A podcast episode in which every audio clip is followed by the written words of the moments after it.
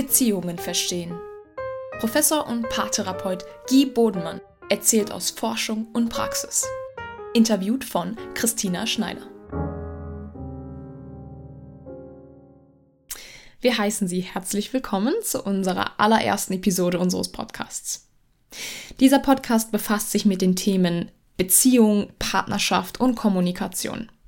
Hier verbinden wir gezielt Forschung mit Praxis und dafür benutzen wir auch echte Fallbeispiele aus der Paartherapie. Diese haben wir natürlich anonym und abstrakt genug dargestellt, damit keine Rückschlüsse auf echte Personen möglich sind. Die Fallbeispiele werden Ihnen vorgelesen von Corinne Bodenmann und Leonard Hofmann.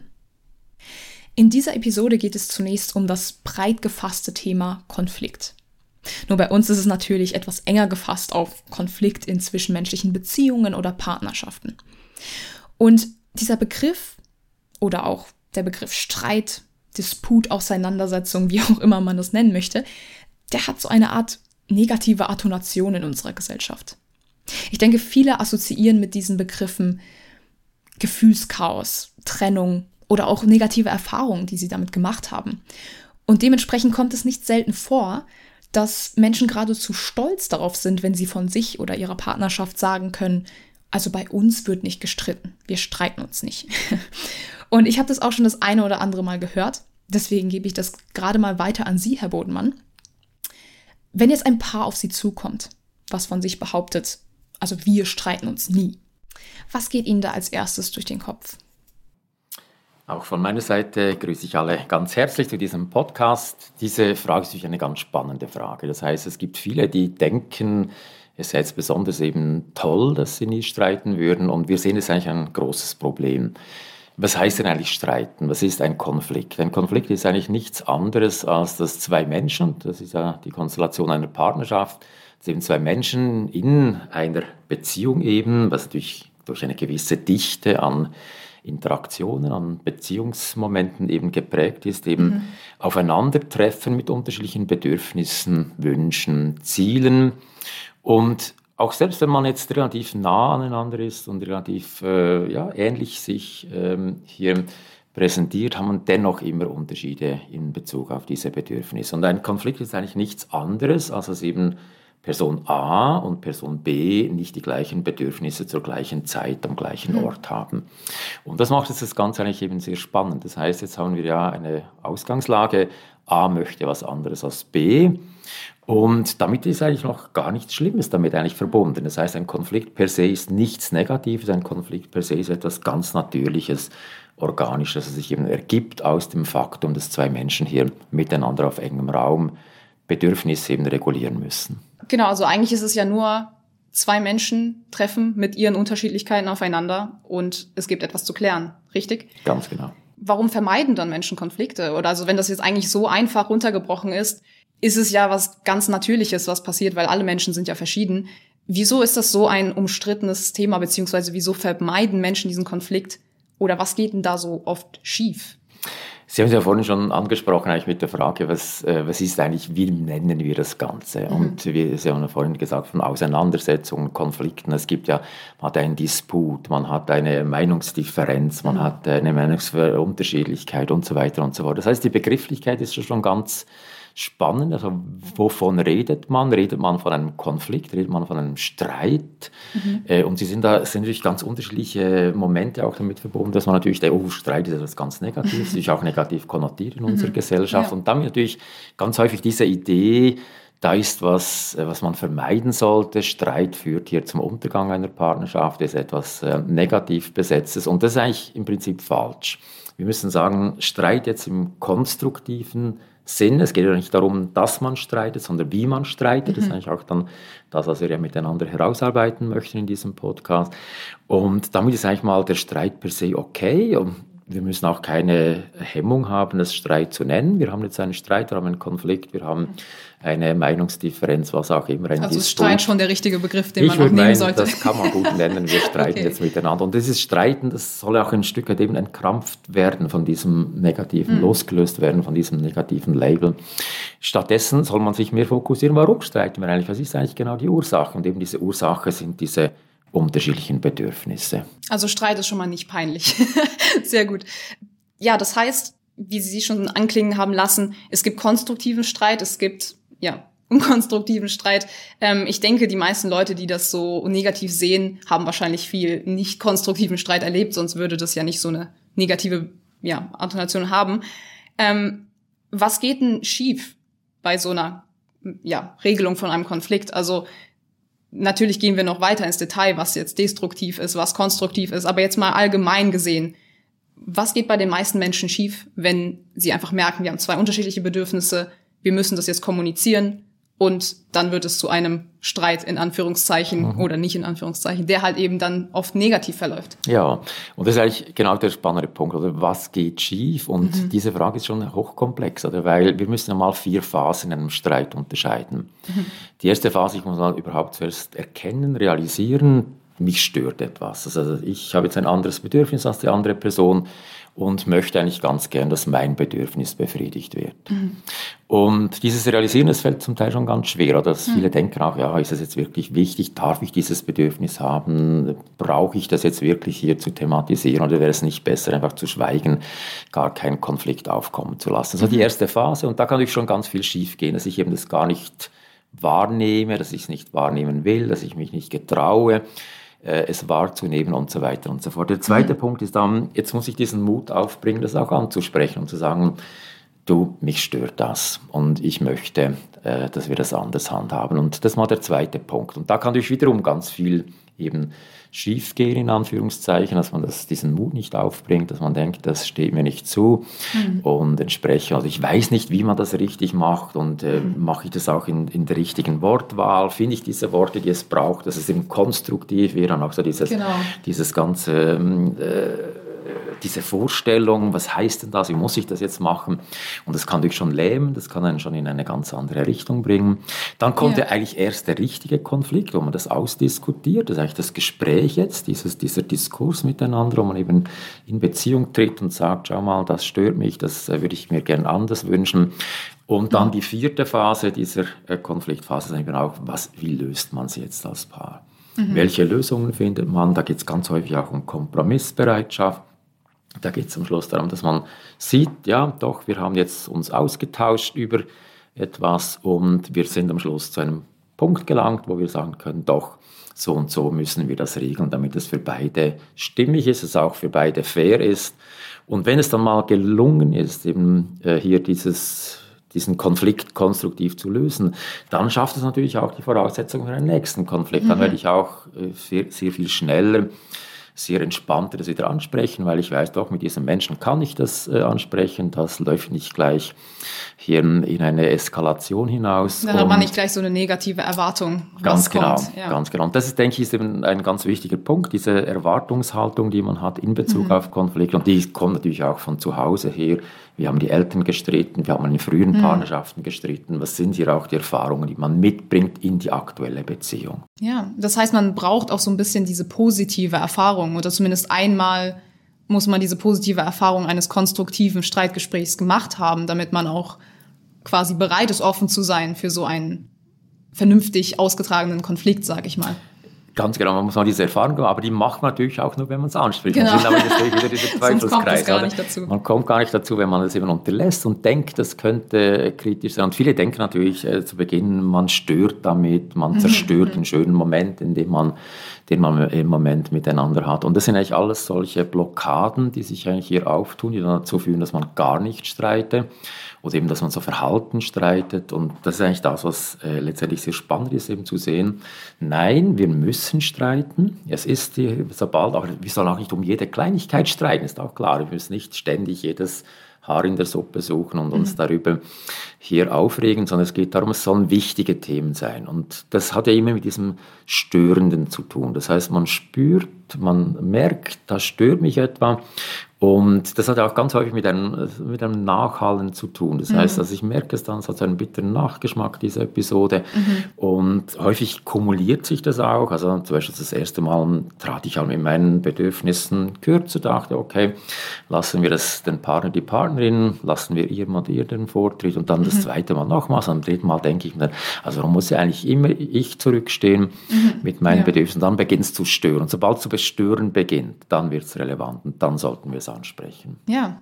Interessant, das heißt, es gibt ja auch diese vier Phasen und es kann ja an jedem Schritt etwas schiefgehen. Also es ist nicht so, dass es eine Sache gibt, die universell alle falsch machen, sondern manche erkennen gar nicht erst ihre Bedürfnisse. Manche erkennen diese, trauen sich aber nicht die Anschluss sprechen aus Angst vor Trennung, vor Streit, vor sonstigem. Genau. Und ich denke, viele Paare kommen auch gar nicht erst zu der Phase 4, oder? Also die Lösungsfindung. Ich denke, wenn so ein Streit ganz eskaliert, dann erreicht man diese Phase ja gar nicht. Ganz genau. Das ist eigentlich auch da, wo wir dann hingucken müssen. Also wo genau ist jetzt das Problem? Wir haben immer mhm. zwei Menschen. Wir haben eine Partnerin, Partner A, Partnerin, Partner B. Und jetzt die Frage, wo hat wer welches Problem? Also erkennen beide, wann sie eben hier in ihren Bedürfnissen nicht wahrgenommen werden? Können sie es ausdrücken? Können sie es mitteilen? Wie läuft dann diese Diskussion, wo dann beide äh, hier eigentlich äh, eine ganz wichtige Rolle spielen? Versus eben dann viertens, wie geht es jetzt eigentlich zu Ende? Also kriegen die die Kurve und können am Schluss diese Bedürfnisse so in Einklang bringen, dass beide am Schluss sagen, gut, doch, für mich stimmt das, mhm. können sie Kompromisse finden. Und damit ist eben genau jede Phase eigentlich auch riskant, eben dass es, äh, oder immer eine Weichenstellung gelingt es in die positive Richtung, mhm. den Konflikt hier eben nutzbringend hier äh, anzusprechen und auch äh, zu lösen, versus eben, wird der Konflikt jetzt wirklich zu etwas, was dann eben äh, zu einem Zwist führt, zu einer Enttäuschung führt, zu einer Frustration oder eben mhm. auch am Schluss äh, zu einer Unzufriedenheit. Und das ist genau das, wo natürlich viele sich scheuen und denken, lieber keine Konflikte, dann haben wir kein Problem. Das ist eigentlich immer eine Fehlannahme. Ja, Okay, also ich denke, viele vermeiden ja Konflikte, dann denkt man ja so an diese bewusste Ebene. Man weiß, es stört mich etwas, aber ich spreche es nicht an, weil ich aus irgendwelchen Gründen nicht möchte. Wenn man jetzt in diese erste Phase geht, zum Beispiel wirklich auch einfach nicht weiß, dass einen etwas stört. Ähm, Sie haben vorhin gesagt, man muss streiten, man muss Konflikt haben. Würde es nicht auch gehen, wenn man jetzt zum Beispiel einfach nicht weiß, was man braucht und dann auch nichts anspricht? So wie für diese Situation denn jetzt zu einem Konflikt oder zu negativen Folgen. Ja, also das Problem des Nichtmerkens, das ist eigentlich das Spannende. Also mhm. man denkt, ja, ist alles gut, aber man merkt eben gleichwohl irgendwo so ein, ein schales Gefühl. Und dieses mhm. schale Gefühl, so dieses, irgendwo denkt man dann doch, also vielleicht denkt man, ja, ich habe ja gar keine Bedürfnisse, ich bin ein einfacher, äh, äh, unkomplizierter Mensch, aber es ist ja letztendlich doch immer so, dass man doch realisiert, ja, warum musste ich jetzt zurückstehen? Mhm. Warum setzt sich jetzt die andere Person mit ihren Bedürfnissen durch? Und ich denke, das ist genau der Punkt, wo auch Menschen jetzt eben die schlechten Zugang zu ihren Bedürfnissen haben, häufig die gar nicht so schnell und konkret realisieren, dass sie dann irgendwann doch merken, etwas stimmt für mich nicht. Und mhm. sobald dieses Mom dieser Moment aufkommt und man realisiert eben, irgendwas passt da für mich nicht. Und das hat immer so mit einem schalen Gefühl zu tun. Mhm. Was häufig auch schwierig ist bei diesen Menschen zu benennen. Die können auch nicht sagen, ich bin jetzt frustriert oder enttäuscht, sondern die gehen dann ganz häufig eben in diese Haltung hinein, ja, ich weiß auch nicht, irgendwie stört es mich. Und nur schon das reicht eigentlich schon aus, zu sagen, wenn es mich stört, ich denke, es stimmt für mich nicht ganz, dann sollte man es eben ansprechen. Mhm. Also es ist oft so ein bisschen in der Gefühlslage bei ja. diesen Menschen. Das heißt, es kann ja eigentlich nicht sein, wenn man andere Bedürfnisse hat als eine andere Person, dass man immer einverstanden ist, dass immer alles okay ist. Nur wenn man es selber nicht realisiert, was falsch ist, realisiert man trotzdem, dass etwas falsch ist. Und das führt dann wahrscheinlich auch so zu so einer Art Verbitterung. Und diese kann ja dann auch irgendwann zu einem Streit führen, richtig?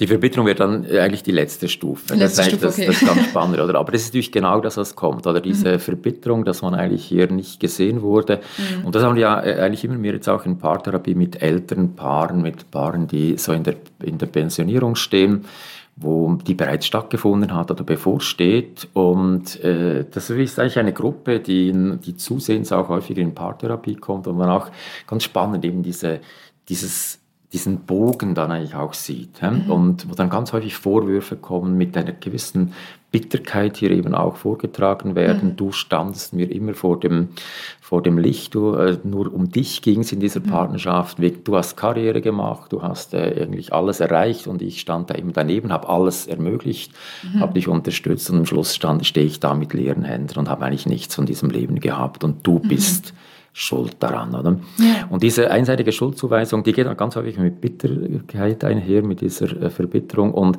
das Spannende ist eigentlich, warum kommt es überhaupt zu diesem Momentum, dass ich sagen muss, ja, du warst immer ähm, im Zentrum und ich nie. Mhm. Das ist eigentlich sehr schön. Das ist quasi die Bilanzierung nach das sind zum Teil Paare, die sind 30, 40 Jahre zusammen. Die haben es auch gut über die Reihe gekriegt und plötzlich kommt da dieser äh, umschwungen. Diese innere Aufstauung. Dieses, dieses genau, dieses ja. Aufgestaut-Sein. Und da sage ich dann immer, schauen Sie mal genau hin. Also Sie hatten x Möglichkeiten zu sagen, du, da stimmt es für mich nicht mehr.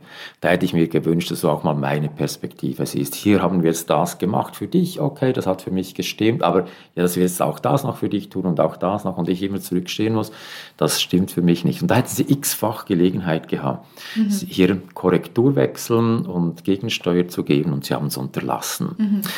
Damit mache ich mich natürlich zuerst mal nicht beliebt, oder? Weil die denken, ich sage ihnen dann auch, ja, stimmt, sie haben da eigentlich, sie waren jetzt die Betrogen in diesem Leben oder äh, wer auch immer. Die, aber sie sind auch selber schuld. Aber sie sind auch selber schuld. Genau. Das macht natürlich genau diesen Punkt. Und das würde ich meinen, ist eben genau das, dieses Aufsummieren hat ja immer damit zu, zu tun, dass man es unterlassen hat, dass man es versäumt hat, im richtigen Moment auch zu sagen, für mich stimmt es jetzt nicht mehr. Ja. Jetzt haben wir das und das für dich gemacht, das war für mich okay, aber jetzt bin ich mal an der Reihe.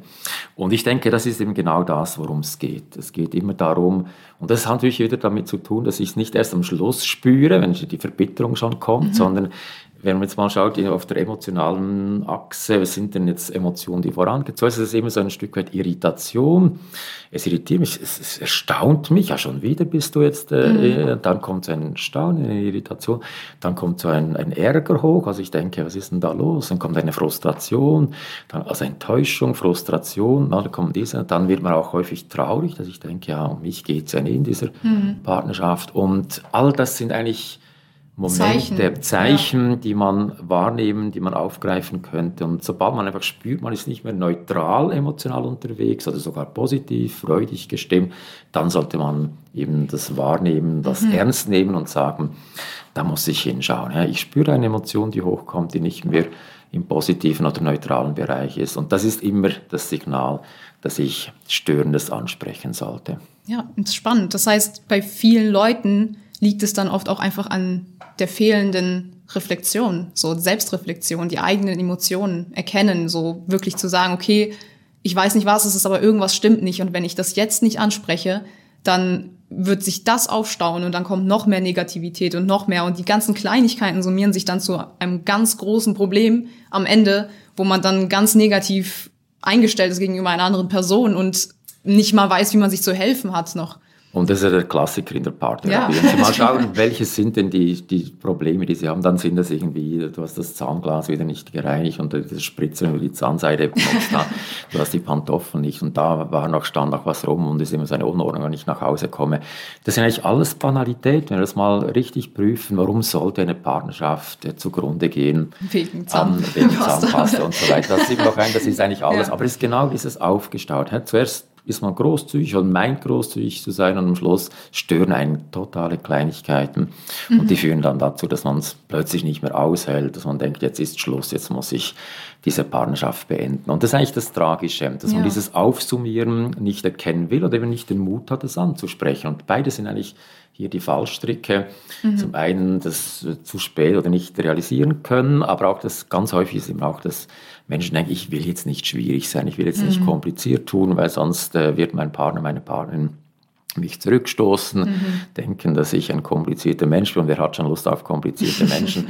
und das macht eigentlich ganz häufig dann eben schwierig, weil wenn man mal in die Diskussion einsteigt und sagt, dann kommt es wieder darauf an, wie reagiert die andere Person darauf. Und dieses Ausbalancieren, das macht es natürlich dann auch äh, schwierig, aber letztendlich muss, muss es ausprobiert werden. Und wenn man das nicht tut, dann staut sich das an, wird immer mehr zu einem Dampfkessel.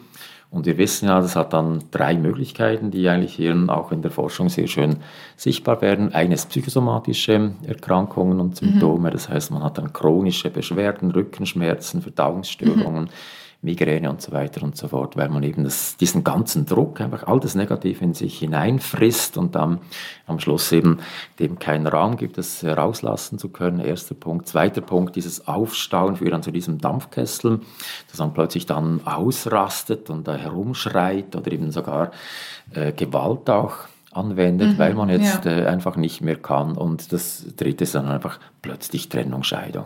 Mhm. Wir haben so viele Fälle, wo plötzlich einfach, ja, da, da stand mal jemand unter der Dusche, hat sich geduscht, ging raus, nahm, hat seinen Koffer gepackt und gesagt, mir reicht's, ich gehe. Ja. Und das sind natürlich schon tragische Beispiele, die eben zeigen, ansprechen lohnt sich, Konflikte sollten auf den Tisch und nicht hier vermieden werden. Das können wir als Fazit einfach mal so stehen lassen. Denn obgleich ein Streit auch mal eine unangenehme Richtung einnehmen kann, Streiten lohnt sich. Auf jeden Fall. Das war's auch schon mit der heutigen Episode und nächstes Mal reden wir über sechs Arten destruktiver Kommunikation, von denen fünf Stück erwiesenermaßen trennungsrelevant sind. In diesem Sinne, bis zum nächsten Mal. Vielen Dank fürs Zuhören. Für weitere Impulse, Bücher und Workshops besuchen Sie unsere Website beziehungenverstehen.ch und parlife.ch. Bis zum nächsten Mal.